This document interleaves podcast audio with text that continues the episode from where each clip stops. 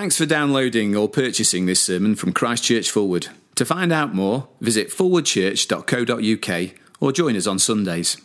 Now, Thomas, called Didymus, one of the twelve, was not with the disciples when Jesus came. So the other disciples told him, We have seen the Lord. But he said to them, Unless I see the nail marks in his hands, and put my finger where the nails were, and put my hand into his side, I will not believe it. A week later, his disciples were in the house again, and Thomas was with them. Though the doors were locked, Jesus came and stood among them and said, Peace be with you. Then he said to Thomas, Put your finger here. See my hands. Reach out your hand and put it into my side. Stop doubting and believe. Thomas said to him, My Lord and my God. Then Jesus told him, Because you have seen me, you have believed. Blessed are those who have not seen and yet have believed. Jesus did many other miraculous signs in the presence of his disciples, which are not recorded in this book. But these are written that you may believe that Jesus is the Christ, the Son of God, and that by believing you may have life in his name. The second reading is 1 John chapter 1 verses 1 to 4 and this is in on page 1225.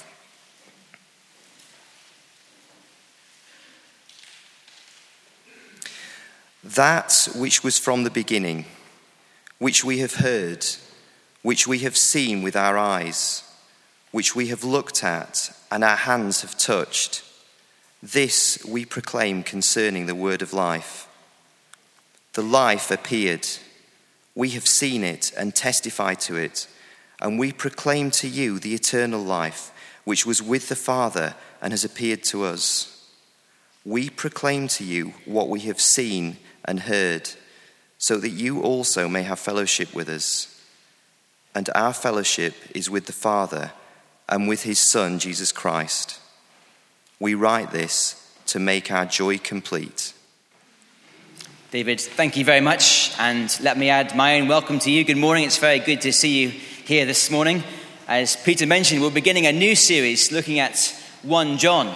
And it'll be a great help if you can keep your Bibles open at that second reading from those first four verses of, of John's letter. And also, you might just uh, find it helpful to look at uh, a handout which you will find inside the service sheet. It'll give us a little guide to where we're going over the next few minutes. Well, as we turn to God's word, let's pray for his help.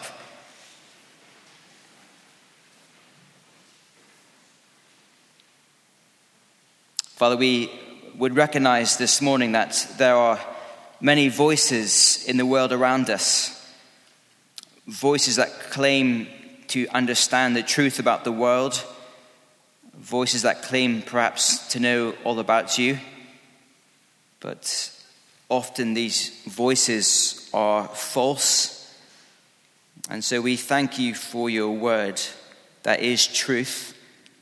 And we thank you that by your word we can know you and be certain that we have life in you. Please help us this morning. Uh, would your word be at work amongst us, um, bringing us a great assurance that we have this life? In Jesus' name, amen. Uh, some relationships matter a lot more than others.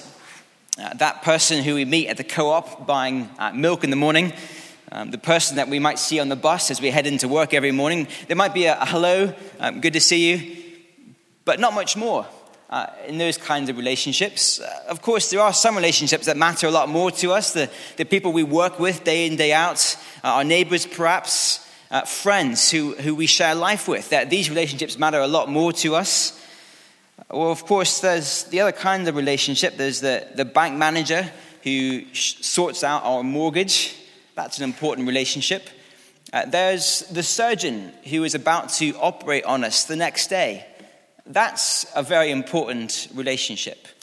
There's our family, our spouse, our children, those around us uh, who are family. That's an important relationship. Uh, we've heard in the news just yesterday that um, the Archbishop of Canterbury, Justin Welby, has discovered that his father was not Gavin Welby as he thought and we thought, but in fact it was the personal secretary of Winston Churchill. And it's big news, it's, it's unsettling news for him, I can imagine, because those close family relationships matter a lot to us. We live in a world full of relationships. Some matter not very much, others matter a very great deal to us. But as we start our series in 1 John, we're going to see a relationship that towers over every other relationship we could ever have in the world for all time. It's there in 1 John 1, verse 3. John writes, We proclaim to you what we have seen and heard, so that you also may have fellowship with us. And our fellowship is with the Father and with his Son, Jesus Christ. Here is John's purpose in writing his letter to his initial readers, and I take it to us here today. He wants his readers to have fellowship. Yes, with him, that's important. But more importantly, to have fellowship with God the Father and God the Son. And it is this relationship, fellowship with God, which matters so very much. Later on in his letter, in, in 1 John 5, verse 13, John says again why he is writing. He phrases it slightly differently, but the sense is almost exactly the same. If you have your Bibles, do flick forward to 1 John 5 at verse 13, just over a few pages.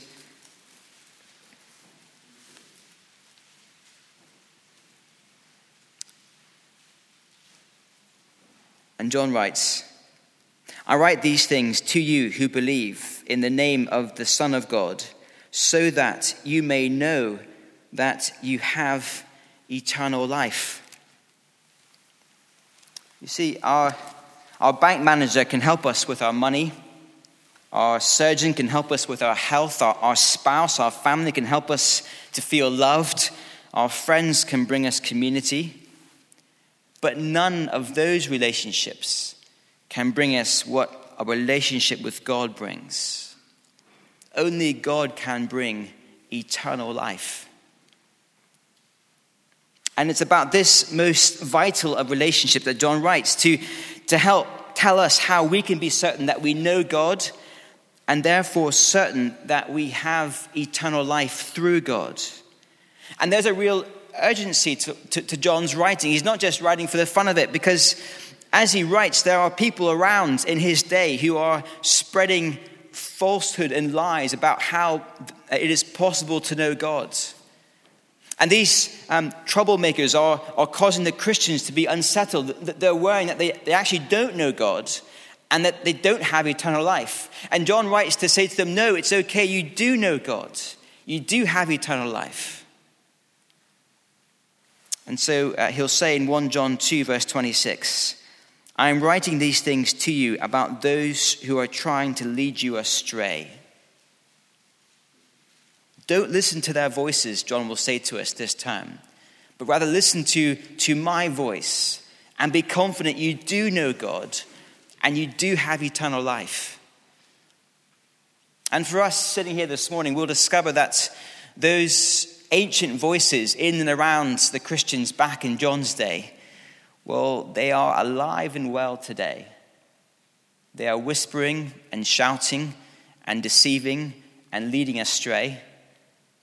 And as God's people, we need to be utterly confident about how we can know God and therefore have eternal life.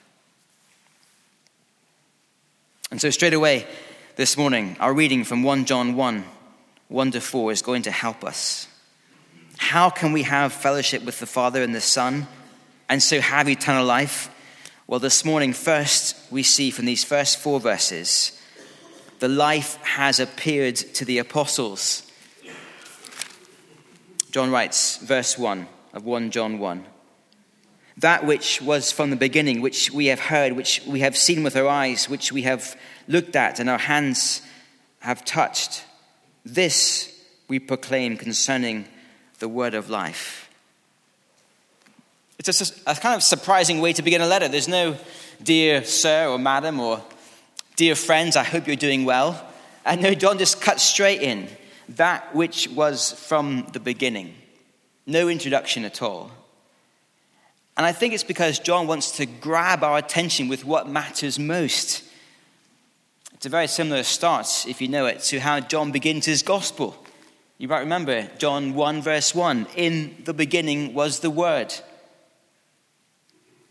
On both occasions, John is, of course, talking about Jesus.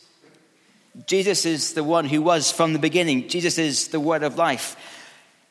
And John is making an extraordinary claim.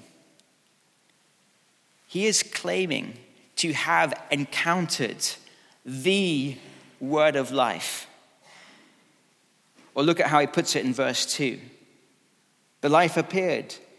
We have seen it and testified to it and proclaimed to you the eternal life which was with the Father and has appeared to us. It's an extraordinary thing to claim. John says, I have seen, I have discovered, I have encountered the word of life. Of course, there are many claims around the world today to have encountered God or to have encountered something of the divine. For example, uh, there is one who has claimed to have gone into a cave on his own and to have received a vision from God given to him by an angel, which he wrote down and then has spread around. And now, today, millions of people believe and follow those words. Uh, there are others who are told that we have to go to a certain place to, to experience God and somehow encounter the divine. I remember when I was a curate, I was on a, on a training day, and on one particular day that the focus was on church buildings. And uh, we were invited to engage with the thought that church buildings are really all about being places where people can come and experience God, have some kind of encounter with God, whether they know God or not. Just to, to be in the building is, in some sense, to kind of sense God, we were told.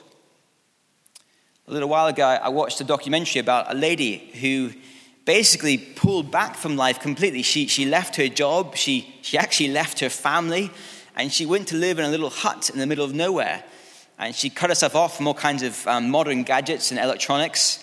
And she just lived there on her own, away from society, because she felt that was how she was going to experience something of the divine. That was her approach. Of course, there are others who would say that there is nothing to experience. There is no divine. There is no God out there, so why try to find him? But in the midst of all these competing voices about whether there is or not a God and how we experience Him, John says, I have encountered the Word of life, the one who was with the Father, eternal life. It is a, it is a massive claim. Why should we take John's claim seriously? Because verse 1, John says, We heard him. We have seen him with our eyes. We have looked at him. Verse 2, the life appeared. We have seen it.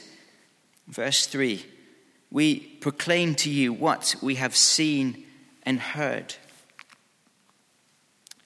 John is talking about the incarnation, God stepping into our world, taking on flesh, appearing visibly, audibly in the person of Jesus Christ. This is, therefore, no private vision seen by one person, perhaps in a cave, away from the rest of the world. No, Jesus walked around in full view for all to see, teaching publicly, speaking publicly, healing publicly. And John says, We have seen and heard. And when he talks about we. It's not the kind of royal we, it's the, the, the apostolic we. It's, it's those who, from the beginning of the ministry of Jesus, have been with Jesus, seeing everything and hearing everything. Those are the ones that John is talking about when he says we. This is no subjective experience. Was it God? Was it not? Was that real or was it just me? Did, did, others experience that too? No, this is objective, concrete, public, and repeated. Some years ago, I lived with a friend called Dave for, for, for three years, in fact, and um, we got to know each other pretty well over those three years. We, we talked a lot together, we, we ate together, we shared life together quite a lot. We discovered that Dave was much more tidy than I was and much better at cleaning the house, which was wonderful for me. Um, uh, I got to know Dave's strengths and weaknesses, um, how he acted under pressure. I understood his wisdom and insight through life. And that's what happens, isn't it? If you spend three years with someone, you, you, get to know them very well, don't you? I'm sure we could all think of people who we've spent that kind of time with over the years and how well we've got to know them through that extended period of time.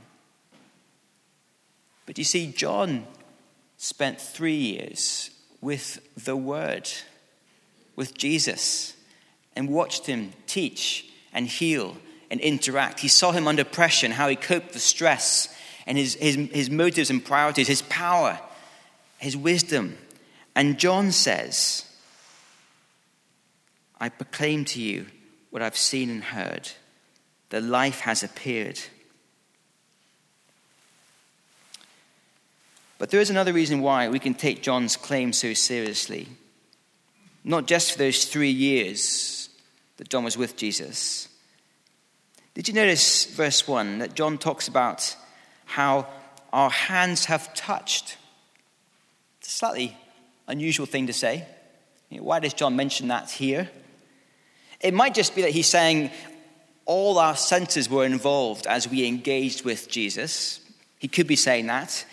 But I think it's much more likely that he is referring back to our first reading from John's Gospel, John chapter 20. Remember the disciples, those apostles, after the death of Jesus, were, were struggling to believe that he might have come back to life. And Thomas was struggling. And he said, Unless I can put my hands into the nail marks and touch his side, I, I won't believe. But in John 20, verse 27, Jesus said to Thomas, Put your finger here, see my hands, reach out your hands and put them into my side. And so, when that same Apostle John writes in his letter, 1 John, that our hands have touched, I think almost certainly he's referring to that post resurrection encounter with Jesus as the disciples even though they were overwhelmed by it, were able to put their hands into the holes in the hands of Jesus and touch his sides. And even though it was unthinkable, they realized that Christ had come back to life, even though he had been dead. And here is the ultimate reason why John says that he has encountered the word of life, the eternal life, because this one, Jesus, has come back from the grave. No one does this. You won't find any other person in the world who can come back from death. And that is why John says, verse 2 the life appeared. We have seen it and testified to it, and we proclaim to you the eternal life. The life has appeared to the apostles. And that is why John is able to say something remarkable at the end of verse 3. He says, our fellowship is with the Father and with his Son, Jesus Christ. He can say it because he has indeed encountered the one who has come from the Father, the Son, Jesus. This isn't some arrogant claim, it, it's truth. But what about us here this morning? It would be wonderful, wouldn't it, if through those doors at the back, Jesus would have walked through walk right here to the front. It would be wonderful, wouldn't it, if we could in turn just come to the front and, and, and with our hands touch his hands and touch his side and, and see uh, the wounds for ourselves. It would just be wonderful, wouldn't it, to see the living words in front of us. But we can't. And of course, isn't that one of the big objections people make to us as Christians? They say, Oh, we, we love what you're saying, but, but where's God? Just show us God and then we'll believe. And of course, we can't show them God. And so, what do we do? Well, John is a great help to us. We might be 2,000 years too late to see Jesus, but we can still know him. Why? Well, that's our second point. The apostles have proclaimed the life to us. Verse 2 again. The life appeared. We have seen it and testified to it, and we proclaim to you the eternal life, which was with the Father and has appeared to us. You see, John knows that his readers and us here this morning, we, we can't see Jesus. But do you see, he proclaims to us what he saw. Why? Well, verse 3 We proclaim to you what we have seen and heard, so that you may have fellowship with us, and our fellowship is with the Father and with his Son, Jesus Christ. And as we stop and engage with what John is saying, it is actually absolutely amazing. John is saying, I've tried to put it on the diagram here in the handout. Uh, he is saying this uh, we're 2,000 years too late. We can't see God directly with our own eyes. We, he just isn't here for us to see. That avenue isn't open to us. But if we accept the testimony of the apostles who did see Jesus, if we accept their claims about Jesus, then we are in fellowship with the apostles and their testimony about Jesus. And if we are in fellowship with them, then, John says, we are in fellowship with God the Father and his Son, Jesus Christ. To put it another way, we cannot see God directly, but through the words of the apostles, we can truly know God. We can truly have a relationship with him. But it is only through the testimony the witness of these first apostles. And yet, so many people today seem to ignore these words of the apostles and they make up their own ideas about God and how to know Him. In a recent uh, survey done by YouGov two years ago, it emerged that only 28% of Church of England clergy believe that Jesus is the only way to the Father. In the same survey, uh, 20% of, and these are clergy in the Church of England, 20% don't believe in a personal, knowable God. What voice are they listening to? How do they come to that conclusion? It's not John's voice, it can't be because John is so very clear. There's only one way to the Father through the Son, and it's through the, the, teaching of the apostles. And yet, it is possible to know God. He is relational, He has appeared on the stage of history.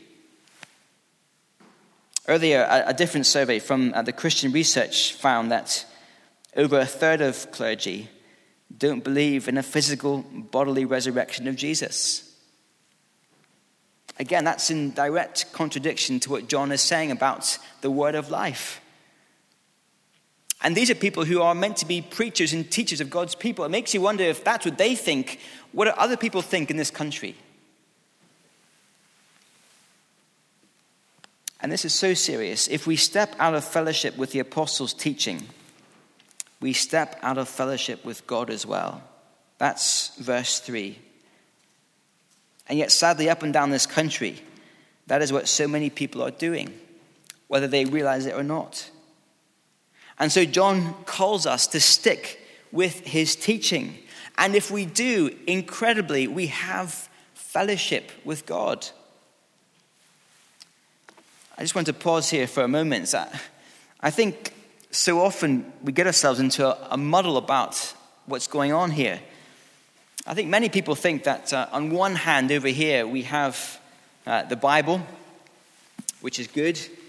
Um, but we think it's full of lots of propositions and, and logic and, and, statements about God. It's, it's like a, maybe a science manual or a tour guide about God. And so we read the manual or the guide and we discover facts about God.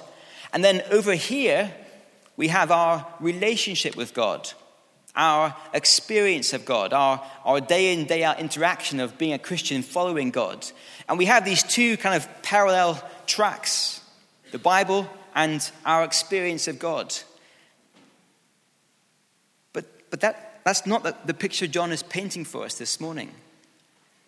Did you notice that when John talks about uh, what he has proclaimed to us, verse 2, he proclaims both a message and a person at the same time. He calls it the word of life. This written testimony about Jesus, it's, it's a living word.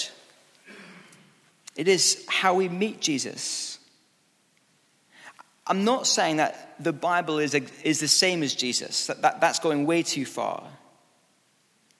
But I am saying that this written word, the testimony of the apostles, is a living word. And as we read the living word, we, we definitely, we do encounter God as we read his word. We need to bring these two together we experience God and encounter Him as we read this living word. And there are no other words like this living word in the universe. Of course, words are powerful.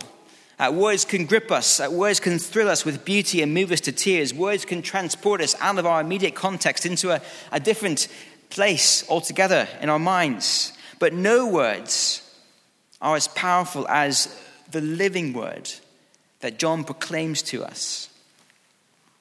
And as we accept it and pore over it and engage with it, it's alive in us. It's how we encounter God. Remarkably, 2,000 years after Jesus stepped on the stage of history, the apostles have proclaimed the life to us. A little while ago, I came across a story that Robert Sumner tells in his book, the wonder of the Word of God. It's a story about a man who had just become a Christian and he had just um, encountered God. He had found a, new relationship in God and he was thrilled to be a Christian. But not long after he became a Christian, he was involved in a terrible accident at work. There was an explosion and uh, he was terribly injured. And as a result of his injuries, he, he lost his sight. He couldn't read at all.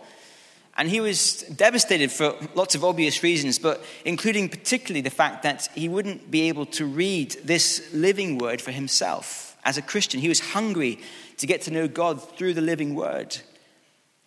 And so amazingly, he started to learn Braille so that he could read with his fingers and, and encounter the living word as he read. But he discovered that because of the explosion and the burns, his fingers lacked the the, the, kind of touch to actually read the braille, and, and he just couldn't make out the, the, the dots, and he was devastated. But he read about someone who had found a way to use their lips to read the dots and to read the braille and so read. And so he tried to teach himself to use his lips, but he discovered that in the same explosion, his lips had been so damaged they couldn't sense enough to read the dots. And so he used his tongue. He taught himself how to read with his tongue. And at the time of writing, uh, Robert Sumner said this man had read the whole Bible through four times with just his tongue. Why would you do that? Why would you invest so many hours to learn and then to read? You wouldn't do it out of some obligation or duty or to impress people. It's just too hard. You would only do it if you realized that as you read the written word, you were encountering the living word. You were encountering life, a relationship with God. And that's what this man was doing as he read the word. And can you see how excited John is as he writes to us? Verse 4, he says, I write this to make our joy complete. And we might have expected John to say your joy, but he says, no, our joy. And the reason why I think is because John knows how life transforming it is to be in fellowship with God, how life transforming his testimony about Christ is. And he's just thrilled to think that his readers will be able to read about Jesus and have that same relationship he has. He wants them to accept it because then his joy will be complete. This is such wonderful news to have this living word that, that, that shows us how to know God. It's a tremendous encouragement for us this morning. It means that uh, we don't have to go anywhere or do anything. We don't have to go on a pilgrimage or um, be really disciplined and, and be a good person or, or come to a certain shape of building to experience God. No, it's as we open up the written word the testimony of the, of the apostles so we encounter the living word and so we can know God. Of course, there is a challenge for us here as well. If we believe this, and I hope you do, then I do wonder what we are doing with God's word. If we believe that this written word is alive and active and it's how we get to know God, then we should make it a real priority to be in the Word a lot, to be getting to know this written Word. Please do make it a priority this time to come on a Sunday to hear this Word preached and explained. Come for this whole series in 1 John. And come to, to small group where we meet week by week to look at God's Word again and to apply it to our lives. It's living and active. It's how we know God. And I do just wonder if we have got out of the habit on our own daily reading this word for ourselves. It is remarkable, I think, how often I, I, speak to people, and I think we all at times will experience doubt. Do I know God? Do I have eternal life? You see, so often our, our circumstances around us can scream out a very different narrative to us that God's not there, He doesn't love us, He's not around, He's abandoned us. But if we are people who are in the Word daily, feeding ourselves on it, reminding ourselves who God is, fellowshipping with God, then I've found over the years that actually when the storms come and the circumstances scream a different narrative, well, we have a tremendous rock for us to stand on. No, we do know God. His word is in us at work to remind us of that relationship. And as I finish, this might be uh, completely new to us. Maybe we're just visiting, popping in just to kind of listen in on what it means to be a Christian. You're very welcome. But I do wonder if you would give up some time this term to think more about uh, this word about Jesus, to find out who he is, what he's done, read these first hand accounts of Jesus. We have a course starting in just over two weeks' time called Christianity Explored. It starts on the 26th of April. Uh, there are flyers around under the pillars uh, why not come along and uh, encounter this word for yourself? In the meantime, let's pray.